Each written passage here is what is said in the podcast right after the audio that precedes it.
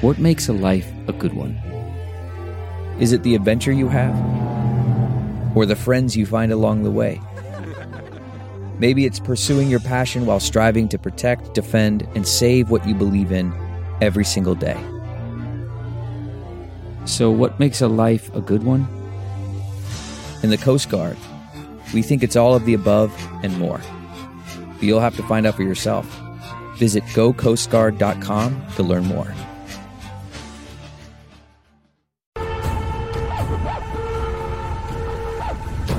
Welcome to Actionable Intelligence. I'm Eric Greitens. Honored to be with you tonight. This is the show that respects your intelligence. We honor you as a citizen, and we cover the stories that the mainstream media too often ignore. One of those stories has been the historic steps taken by the Trump administration in support of Israel. In the face of widespread opposition from the foreign policy establishment, President Trump moved the American embassy in Israel to Jerusalem. That was a promise that had been made by many administrations in the past and was finally fulfilled by President Trump. President Trump also recently secured historic deals with Bahrain, with Qatar, and Sudan. He has increased pressure on Iran, and now the Washington Free Beacon is reporting that anti Israel groups are mobilizing to install allies in a potential Biden administration. Here to break down Republican support for Israel, the current state of U.S. Israel relations, and to give some insight into the future is Matt Brooks, Executive Director of the Republican Jewish Coalition. Matt, great to have you on the show. Appreciate you joining us. Oh, Eric, it is it is such an honor to be with you, and uh, you're a, a, great friend, and uh, I really look forward to, to breaking down and talking about these important issues for your viewers. Absolutely. Well, first, before we dive into the issues, Matt, you know, for our viewers who don't know a lot about the Republican Jewish Coalition, please tell them a little bit about your mission. So we have a twofold mission. On one hand, we work within the Republican Party establishment uh, at the highest levels, from the president and vice president uh, through the cabinet into uh, the House and the Senate with governors and uh, other uh, Republican GOP opinion leaders to try and build uh, a very strong pro Israel agenda and to be a voice for issues of concern to the Jewish community, not just in foreign policy, but domestic issues as well, rising anti Semitism. Uh, we've been working to push back on efforts by the radical left to defund the police, for instance, mm-hmm. which uh, your viewers may not think is a, a Jewish community issue, but with the rise in anti Semitism around uh, the country, we are much safer with a strong and vibrant uh, law enforcement community who is supported uh, and and honored, uh, as opposed to what the left wants to do, which is to denigrate them and defund them. So we have a range of issues on one hand. The other uh, parallel mission uh, is to work within the Jewish community and try and broaden the base of support mm-hmm. uh, for Republicans among Jewish voters. And I am thrilled that uh, in this last election, because of the kind of issues that we're going to be talking about, because he has been, without question, the most pro Israel president in history, uh, Donald Trump, after um, our efforts at spending $10 million targeting the Jewish community this year uh, got historic and record support uh, among Jewish voters. He got 30% uh, of the Jewish vote nationally. Uh, and you have to go back to the 1980s to see a uh, Republican president do that well among Jewish voters. Uh, but the real interesting takeaway, Eric, is in a critical battleground state of Florida, where we invested $5 million alone. Uh, he got 43% of the Jewish vote. Wow. 43%. Um, never happened uh, ever uh, in history before that. And uh, I think it's a reflection of what's changing in the Jewish community in terms of uh, the frustration with the takeover of the Democratic Party by the the progressive radical left mm-hmm. uh, and the anti-Israel crowd that comes along with them. But it's also a manifestation uh, of how great this president is, and we saw it. Uh, the Jewish community really showed their appreciation for him in this election. Absolutely, and I, I want to turn to those domestic issues in in, in a second. Uh, but when we think internationally, first, you know, your team has played a really strong role that many people might not recognize in advancing and shaping the Trump administration's pro Israel policies. Uh, when you look back, what do you think are the biggest successes that you would point to in terms of President Trump advancing and strengthening U.S. Israel relations? Well, I think that there are a couple things. Obviously, uh, as you mentioned at the open, uh, the moving of the embassy to uh, to Jerusalem was incredibly impactful, not only because of the symbolism that goes along with it, uh, but it also sent a message to the rest of the international community that President Trump is someone who uh, stands by his commitments and stands by his pledges. He pledged in the campaign that he was going to move the embassy, as uh, has done almost every other presidential candidate and president prior to him, uh, none of whom did it. President Trump did it. Um, but you know, I think one of the the the other aspects uh, that you, that is absolutely critical is what he did on the Iran deal, and mm-hmm. in both of these cases, uh, pulling out of the Iran deal and moving the embassy, um, it really says a lot about who President Trump is because. Uh, if you can imagine, literally every single person, uh, almost every single person around the president, including his Secretary of Defense, his Secretary mm-hmm. of State, his director of national intelligence, his CIA director. Um, you know, all of them were telling him, you know, Mr. President, you can't move the embassy, you can't end the Iran deal. Uh, there's going to be, you know, uh, blood in the streets. The the Middle East is going to erupt. And it really takes a person who is strong in his convictions, if you think about it, uh, to really overrule uh, his entire um, foreign policy advisors, you know, with the exception of Ambassador David Friedman and. Jared, mm-hmm. Nikki Haley, and, and the others. But, um, you know, they were all telling him this would be an absolute catastrophic disaster. Uh, and he had the strength of his convictions to go and do it anyway. And we saw that uh, he was right and they were wrong. It actually reminds you a lot of President Truman, who people sometimes forget faced tremendous opposition, including from his Secretary of State George Marshall, when Truman made the bold move to come out and recognize the and recognize the state of Israel. Matt, let's let's turn turn domestically for a second. I think given everything that's happened over the summer, people have been focused on coronavirus. They've been focused on these defund the police movements. They saw a lot of riots, looting, arson a- across the country. One of the other trends that I think people haven't seen as much of and hasn't been covered in the mainstream media has been this rise in anti Semitism around the country, especially on a lot of college campuses. Uh, talk a little bit about what you're seeing and about what the Republican Jewish Coalition is doing to counter that across the country. Well, again, this is thank you, Eric. This is another terrific success by the president who has done more uh, to combat anti Semitism, to speak up and actually do things of substance than any other president in history. And what was very telling, as I mentioned before, about the strength of support that the president got in the Jewish community, is that it was in spite of uh, four years of this unrelenting character assassination right. and lies that somehow this president is soft on anti Semitism. He coddles neo Nazis and white nationalists, which is absolutely absurd. And I was fortunate enough to be with him at the White House when he signed uh, his executive order uh, giving Title VI protection to Jewish students on college campuses who face anti Semitism. And as a result of that action, he has made Jewish students safer uh, and more secure on college campuses in the face of uh, rising anti Semitism. And, you know, with the BDS movement, there's only one constituency uh, in the United States that's pushing uh, for uh, BDS, and that's the radical progressives on the left. And this president has been an absolute bulwark uh, in pushing back and, and making sure uh, that people know that that BDS equals anti-Semitism, and that he's not going to tolerate uh, anti-Semitism. You draw that in stark contrast to what we see on the streets of our cities, which you mentioned before. Mm. Um, look at the f- abject failure of leadership by Democratic mayors like Bill De Blasio, in which you know Jews are are beaten uh, horribly just by walking on the streets of Brooklyn.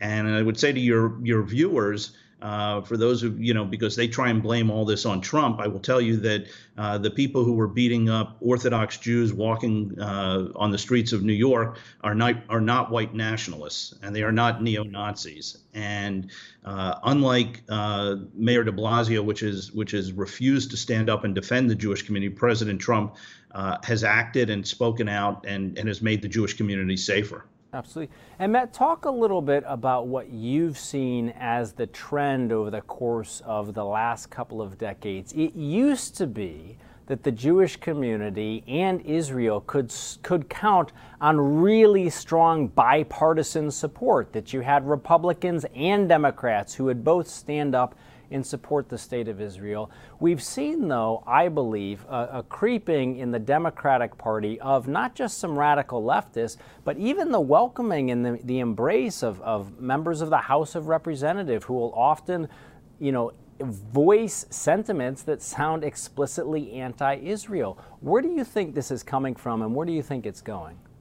Well, I think it's coming clearly from the rising influence of the progressive left within the Democratic Party, and and we don't have to look too far to see uh, to see what's happening in real time. Say, for instance, in in the Georgia uh, runoff with uh, Reverend Warnock, uh, yeah. who is a friend and supporter of Reverend Jeremiah Wright, uh, who has uh, called.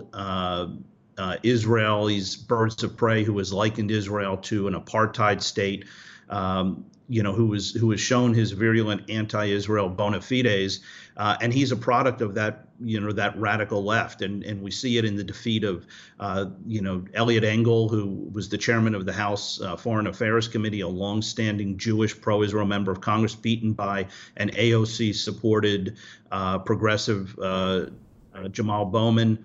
Uh, and time and again, we're seeing the shift in the Democratic Party as the as the progressives take more and more uh, control of the party, which they are doing. We see them um, we see them moving further and further away from Israel. And I will I will tell your viewers, you know, to think about it in this context. Uh, Eric, as you know, because you've done so many of these events and dinners and speeches any Republican can walk into any Republican political event and say, I stand with Israel, and it's an automatic standing ovation. It's an automatic applause line. There is not a Democrat in America who can go to a Democrat organization today and say, I stand with Israel without being booed and heckled. And, and I think that tremendous, tremendous marker of, of the difference. Folks, we're going to bring Matt Brooks back onto this show to talk more about these really important issues. We appreciate you, Matt, and we'll be right back. The comfort of your favorite seat is now your comfy car selling command center, thanks to Carvana. It doesn't get any better than this. Your favorite seat's the best spot in the house. Make it even better by entering your license plate or VIN and getting a real offer in minutes. There really is no place like home. And speaking of home, Carvana will pick up your car from yours after you finalize your offer. Visit Carvana.com or download the app and sell your car from your comfy place. Welcome back to Actionable Intelligence. I'm Eric Greitens. This is the show that respects your intelligence. We honor you as a citizen, and we're proud to bring you people with strong opinions rooted in fact, in history, and in a deep respect for the Constitution. Joining us now is a friend of the program, Dr. Sebastian Gorka.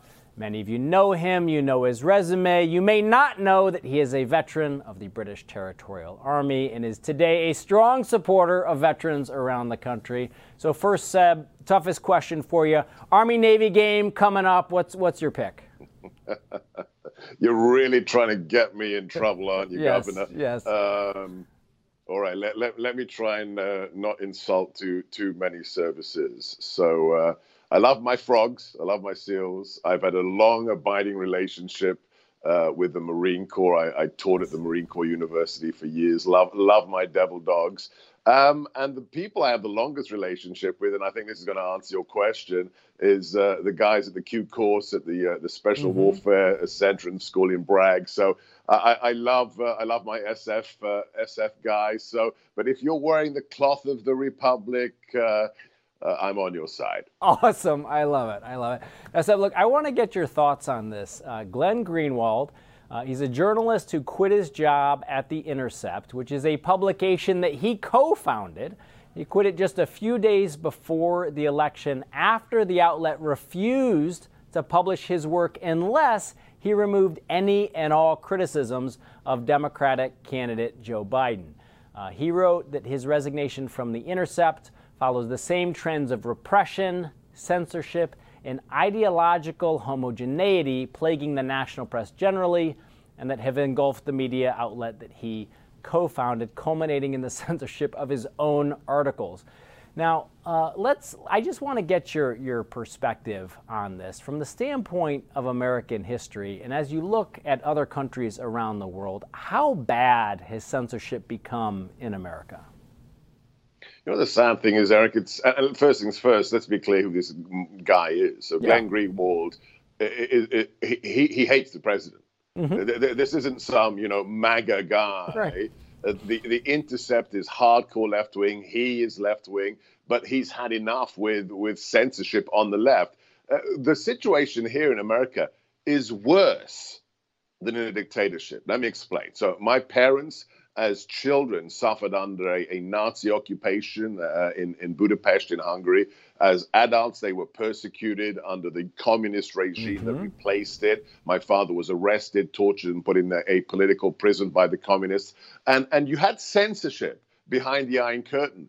But those people had to write the lies, whether it was at Pravda, Izvestia, mm. whether it was at mm. TASS. They had to write them because otherwise they'd go to the gulag. Here in America, they're pro- they're writing and publishing the propaganda with voluntarily. There's no threat of the gulags for CNN or Washington Post. And look at the big thing: social media. Mm. The president of the United States has 90, mil- 90 million followers on Twitter. Right. At least 73 million Americans voted for him. And he is being censored by Jack Dorsey, the CEO of Twitter. They're putting up uh, these banners, these, oh, the, this tweet is disputed. W- what are you talking about? Have, have you censored anything to do with Joe Biden? They right. took down the stories of Hunter Biden's laptop saying it was hacked. Jack Dorsey, it wasn't hacked. They're his laptops right. that he abandoned at the store with all the emails to China. That is property of the owner of the shop, and you censored it. Oh, and by the way, the president's tax returns, that was a felony. That was a hack of right. the IRS account. A person's tax returns in America are classified. Yes. Did Twitter, did Facebook, did CNN, did Washington Post censor any of those? It is an outrage. And whatever happens on January 20th, I saw the president last night. I was in the mm. White House for the Christmas party. Whatever happens, we have to be grateful to this man for one amazing thing. He has ripped the mask off the fake news. He has pulled yes. aside that curtain to see that little green man beside the curtain who's saying, oh, oh, just believe us and don't question. So God bless Donald Trump because the fake news is a real threat and they are the enemy of the American people, Eric. Yeah, and look, you know you know it better than anybody. You've lived it just yes. like I have. Yes, no, you, you, we, we've both lived through lived through these attacks, and you know, speaking of, of Twitter, uh, what's interesting is Greenwald. Again, you pointed out this is no supporter of the president. He also tweeted this. Um, he said that if Biden wins, that there's going to be a power structure, a Democratic Party fully unified with you know Bush Cheney operatives, CIA, FBI, NSA in Silicon Valley, and that much of the left is going to continue marching behind it. Now, Dr. Gorka, you know, traditionally people, when they thought of political conflict in America, they thought, often thought of it as being between two competing parties, between the Republicans and the, and the Democrats. But I think what Greenwald's pointing out, like, and a lot of people are saying, is that in many ways it's really just a conflict between the swamp and the DC power structure and American citizens. What, what's your take on that? I don't know if he came up with it, but uh, Steve Bannon, when I was in the White House, he used the phrase the uni party. And he's absolutely mm. right. Whether it's the two establishment parties, the Democrats and the GOP, whether it's the deep state, whether it's the swamp, whether it's the legacy media, it's one amorphous blob. And how do we know that? Very easy. The election occurred five weeks ago. Five weeks ago.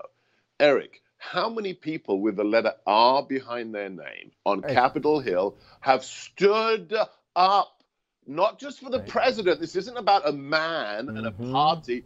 This is about you know suitcases of ballots being pulled from under tables to be counted illegally once the poll watchers have been escorted out of the building. How many Republicans have stood up and said this cannot happen. Look, you know who they are. You get, you get a very small piece of paper and write all their names on. They're, they're the regular guests on my show, America First. It's people like you know Matt Gaetz, Jim Jordan, Brian Babin, uh, Lee Zeldin, Louis Gohmert, uh, Marsha Blackburn. By, by the time you're in double digits, Eric, That's it. That's it. It's it is an That's it. These people are all scratching each other's back. You see Lindsey Graham fist bumping with Kamala Harris, and you know. I think, and, and I think one of the things that is so infuriated our viewers, and I'm sure you're hearing it every day, you're speaking to millions of Americans across the country, is that they wanted and they expected Republicans to step forward and to make sure that they were fighting for election integrity. There's a tremendous amount of disappointment, not just with what's happened with the election irregularities, but they really feel like they don't have people who are in there they're fighting for them. And let me let me get get your, your take on that on the current battle in the courts over the election. What's your message to our viewers about not just what they should be watching, but also what they should be doing? Look, I, I told the president this three weeks ago. Um, I, have been saying it every single day on my radio show, America First.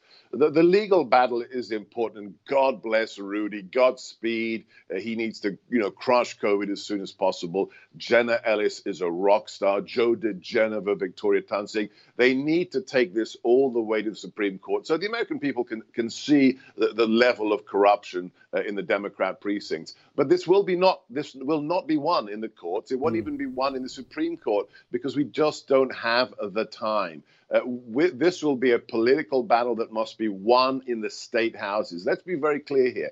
Everyone watching your show knows there's no way on God's green earth. Forget you know, Dominion voting systems and, and suitcases of ballots. There's no way that a decrepit, senile old man who's been a machine politician for 47 years, that Joe Biden got more votes than the first black president. Everybody knows they stole it. It, it is just absolutely clear we have to send a very clear message. The president, every single one of your viewers, has to call up their state houses, which is which are run by the Republicans. This mm-hmm. is shocking. All the battleground states have state houses that are run by the GOP, and the Constitution is clear.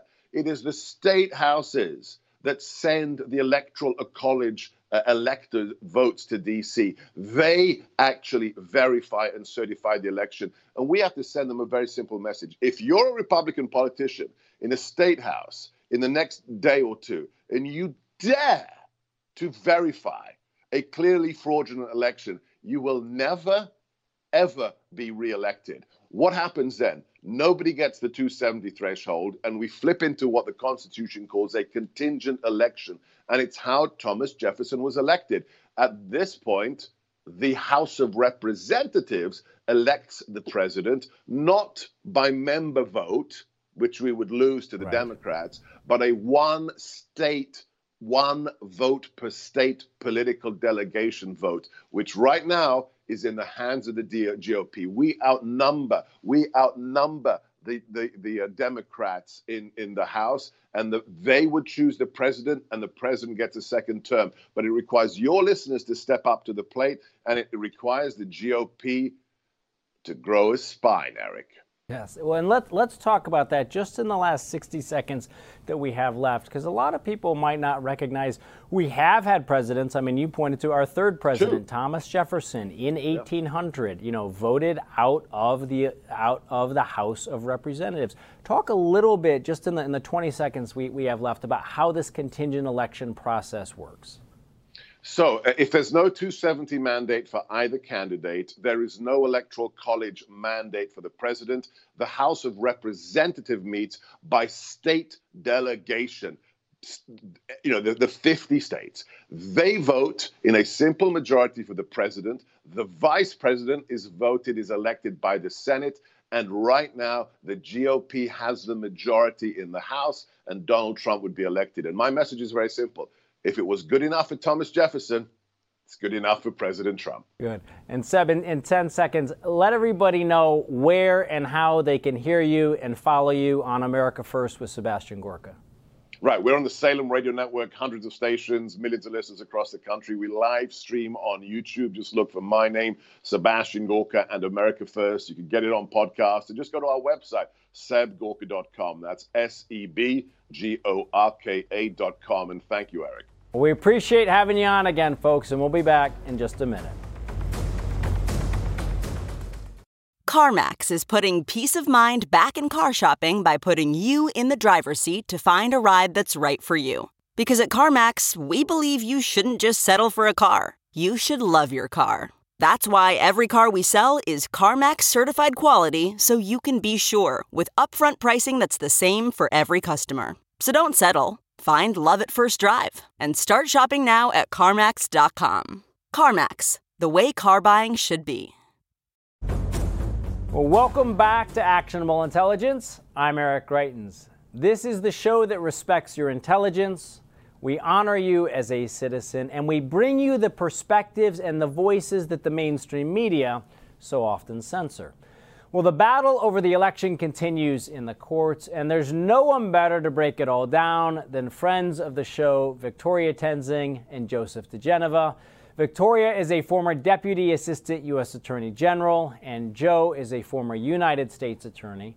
Uh, Victoria and Joe, as you and I have, have, talked about before, we've got a really sharp group of well informed viewers. They appreciate the depth of analysis that we bring them. So I'd like to ask you specifically about the court cases in Pennsylvania to begin with. We have issues both with the state constitution in Pennsylvania and also the federal constitution. Could we start with the state constitution? Could you break down the issue for our, for our viewers, please?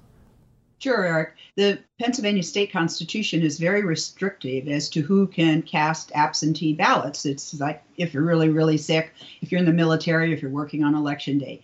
And for some reason, the Pennsylvania legislature, Republican legislature, decided before COVID in December of 2019 to allow people to cast mail in ballot, ballots for any reason whatsoever. I think there was a lot of pressure of the liberals, the Democrats going around the country and pushing people to do this. And for some reason, the Republican legislature caved. So the Republican uh, legislature said uh, you can have an absentee ballot for any reason whatsoever, which violates the state constitution. And that is the case that Congressman Mike Kelly is taking before the Supreme Court. Yeah, and, the, the and we'll just unconstitutional. Say it's unconstitutional. And just like in the, the Congress cannot pass a law that violates the U.S. Constitution, a state legislature can't pass a law that violates the state constitution. And that, that's essentially uh, that issue. But there's also an issue regarding the U.S. Constitution and the election in Pennsylvania. Could you also break that one down for us as well? Sure. Uh, here's here's what the Pennsylvania Supreme Court did. They got one look at that statute in in a suit that was filed and said, well, it didn't go far enough. And so not only did they overrule the statute and expand it, but they overruled and violated the Pennsylvania state constitution by saying you could file absentee ballots three days later than the statute. Count, count, them. Count them. You could count the ballots. Yeah, sorry. You could count the ballots three days later than was required by the statute.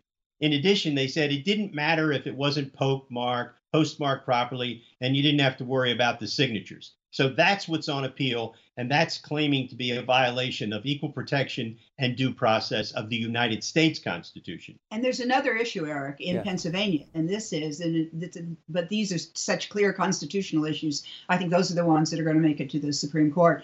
But but in in uh, Pennsylvania, in Philadelphia, and Pittsburgh, over 680,000 ballots were counted without one Republican being able to view the process. Not a, not a one. They were they were locked out or they were kept behind barriers. That's against state law. That's a violation of the of the requirement that every party political uh, candidate gets to have a, an observer of the process. And we were talking about the the Alito case where they said, okay, Sam Alito said those any ballots received in those three days after uh, the, the, election day, you have to segregate them.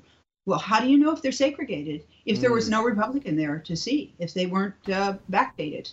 Yeah, it's it's it's obvious it's a major issue in Pennsylvania. I want to come back to that in a minute, but I also I want first to get your take on this mainstream media narrative that there's no evidence of election fraud. I, am not a lawyer, you guys are, but from my point of view, an affidavit, sworn affidavits, where you have people, you know, in Michigan saying, you know, under oath that they were ordered to backdate ballots. Hundreds of affidavits around the country from people who were swearing and testifying under oath that they saw or were ordered to participate in election fraud. To me, this is the very definition of evidence, but give me, from a legal perspective, is this evidence of election fraud?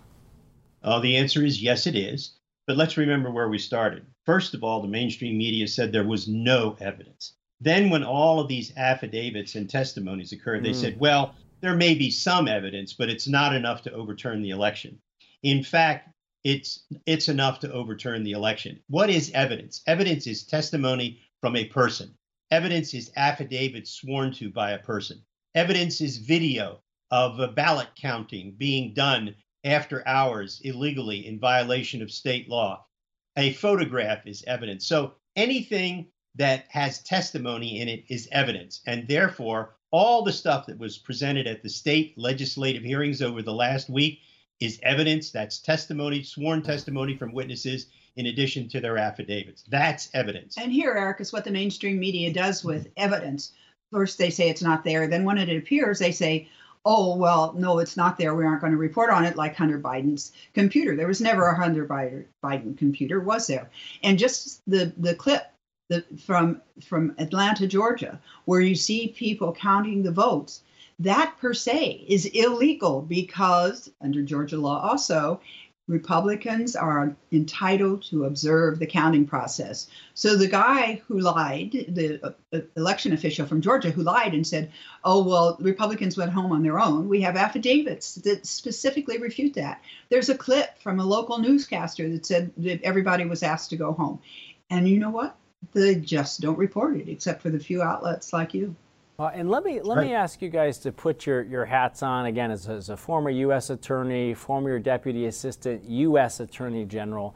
Our viewers, when they see what happened in Georgia and they're seeing this video with their own eyes, where it certainly appears that the press, that the election observers were ordered to leave and then election counting continued, they ask themselves, like, where is the investigation? Uh, from your perspective, is this being investigated? Why isn't it being investigated? Shouldn't the FBI and other law enforcement agencies be really digging into what appears to be a very clear violation of the law? Well, Eric, uh, it's a very good question from the listeners.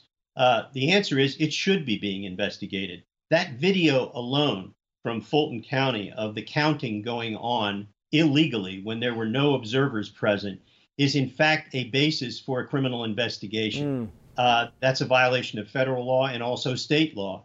Now, why isn't that happening?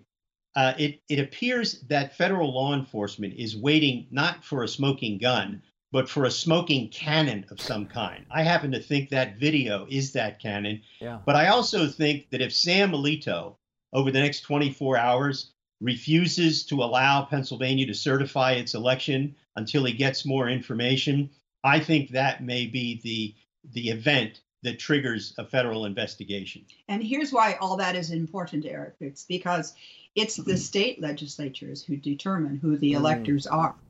Um, and usually they give it to the popular vote. But the, when it has so many flaws and illegalities as the votes in Georgia and Pennsylvania and Michigan, Wisconsin, Arizona, then these state legislatures should get some cojones and say, we're not going to certify the electors. They don't have to say they're going to give them to Trump.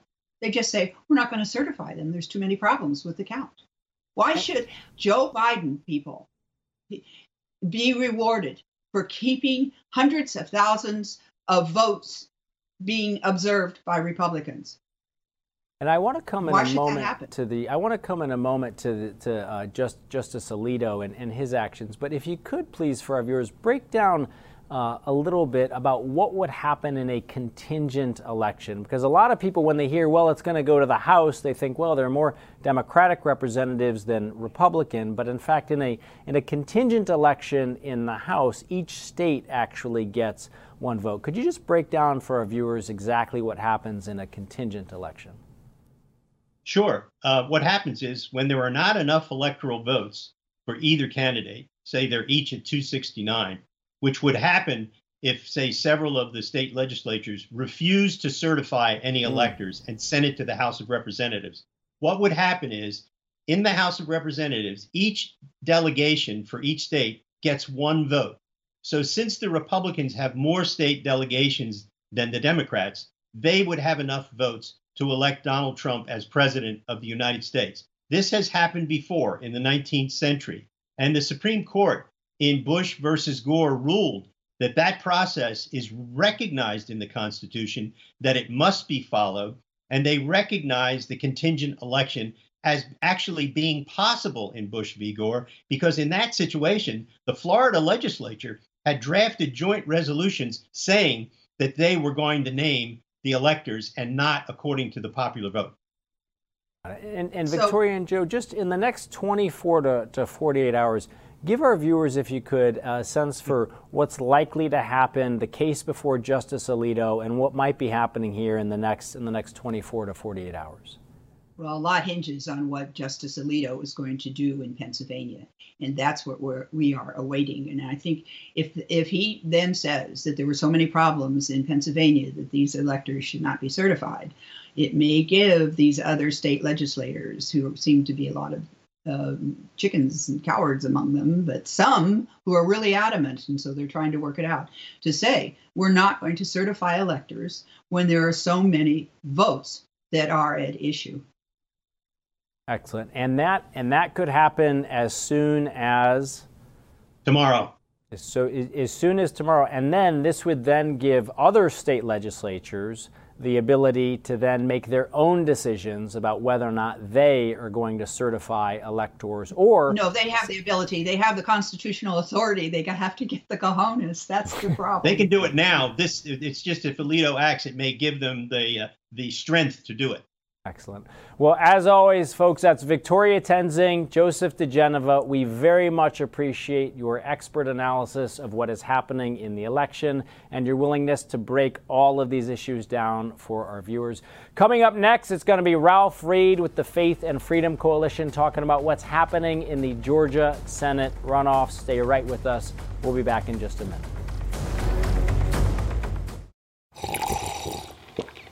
That's not just the sound of that first sip of Morning Joe. It's the sound of someone shopping for a car on Carvana from the comfort of home. That's a good blend. It's time to take it easy, like answering some easy questions to get pre qualified for a car in minutes.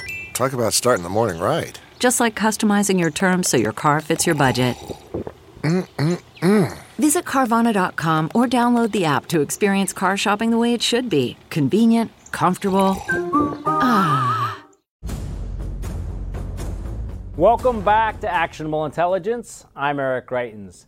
This is the show that respects your intelligence. We honor you as a citizen, and we are proud to bring you strong voices rooted in history and the Constitution that too often are ignored by the mainstream media. And we're joined now by my good friend, Dr. Ralph Reed. He's the chairman of the Faith and Freedom Coalition and the author of the book For God and Country. He joins us from Georgia. Ralph, it's great to see you. Thanks so much, Eric. Good to be with you again. Absolutely. Ralph, you've got a new op ed out in the Christian Post titled, Did Evangelicals Swing to Biden? Not Hardly. Uh, give our viewers an update on what happened with the evangelical vote. Sure, Eric. Four years ago, Donald Trump 1% of the evangelical vote. It was the highest figure ever won by a presidential candidate of either party. And uh, obviously, um, there was a lot of interest in, in how they would do in, in 2020 because they were such a critical part of his victory in 2016. Some who are claiming, based on the network exit poll, that, that, that Trump didn't do as well and Biden did a lot better. But that's not backed up by our survey. We commissioned a post election survey by Public Opinion Strategies, one of the most respected polling firms in America. They show the president winning 81% of the self identified evangelical vote mm. again, and they show Biden only winning 14%, which is less than Hillary won.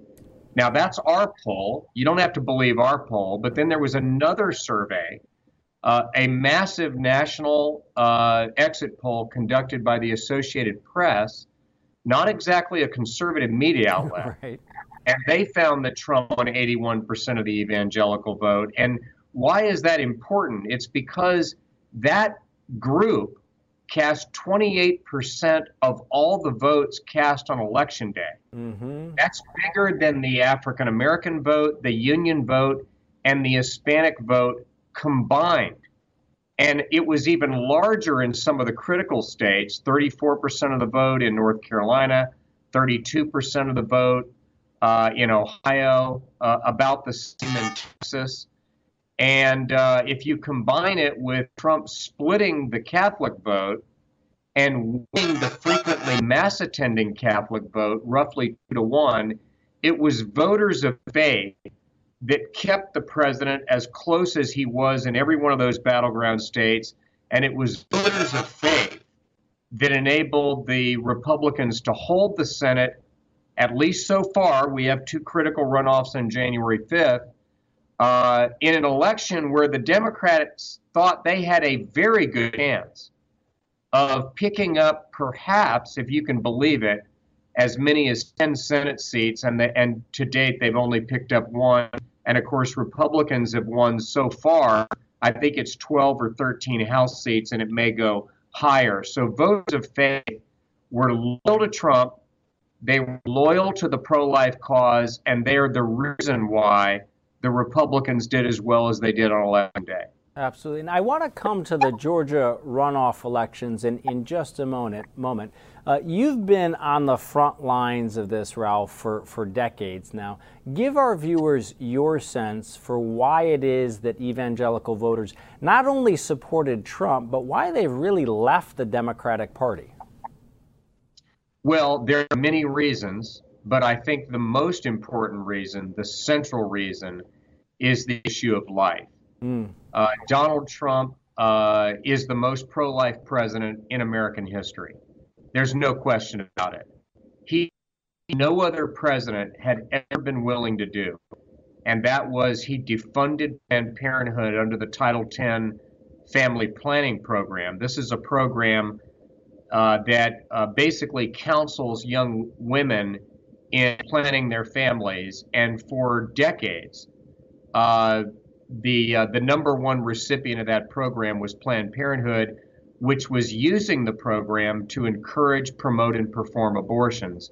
He was also the first president to ever speak at the March for Life, and and then another big issue related, but not just the single issue of abortion, is the federal courts. Mm-hmm. And here again, Donald Trump and the Republican Party have been the champions. I mean, President Trump appointed uh, three Supreme Court justices, uh, 56 or 7 appellate court judges, and over 200 total federal judges. And he wanted them to be young, he wanted them to be conservative, and he wanted them to be pro life.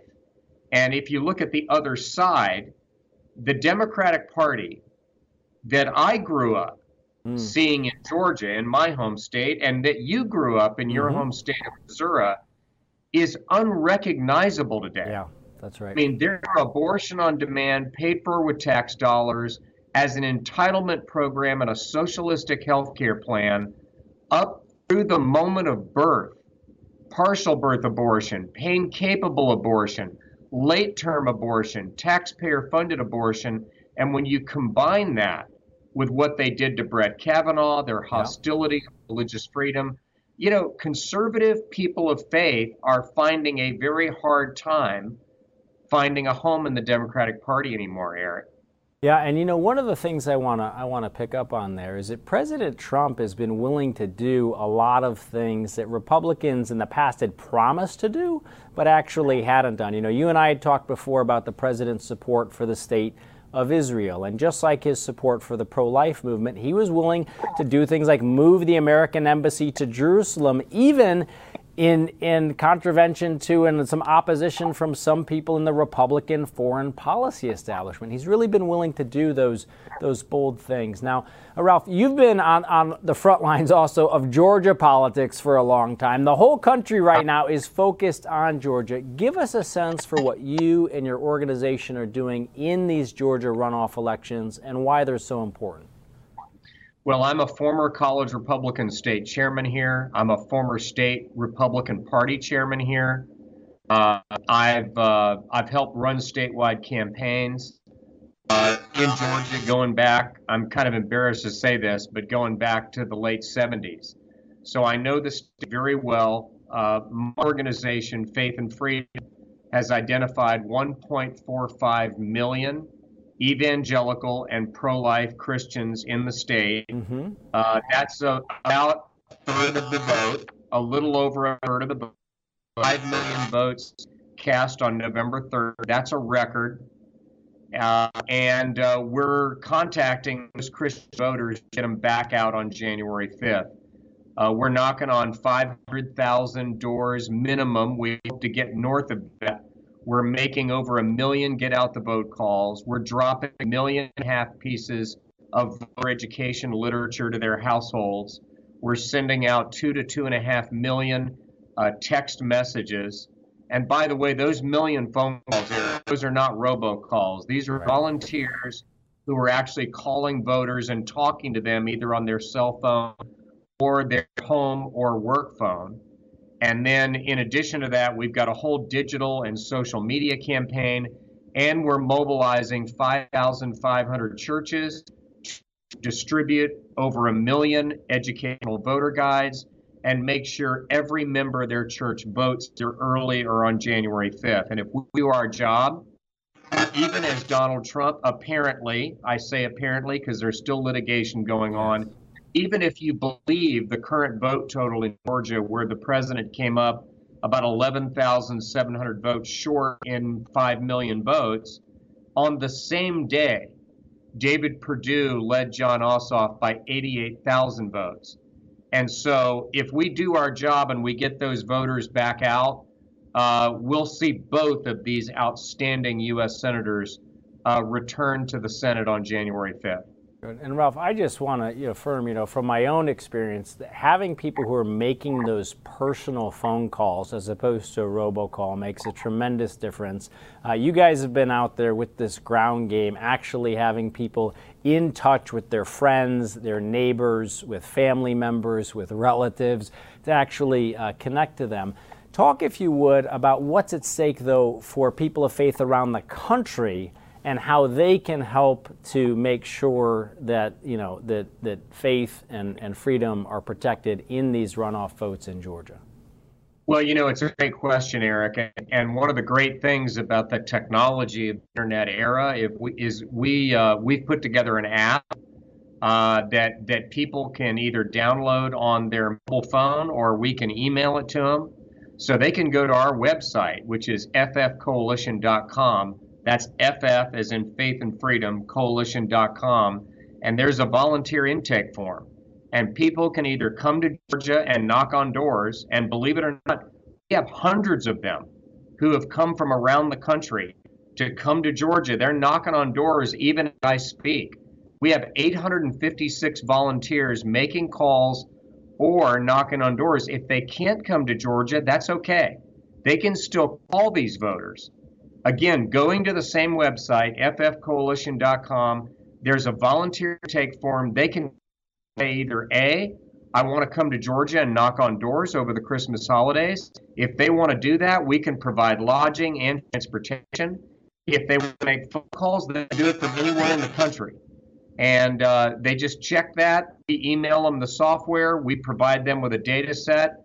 And look, even if you're only making 10 or 20 calls to Georgia Christian life voters, I think the key to victory is to have a lot of people do a little.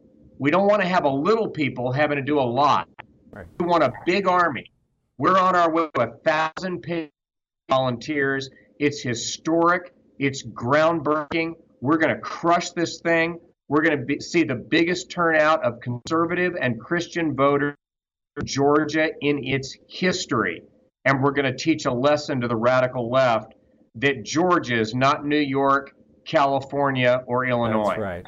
Well, folks, that's Dr. Ralph Reed. It's ffcoalition.com where you can find him there. That's the Faith and Freedom Coalition. And we will be back tomorrow night at 6 p.m. Dr. Gina coming up right now.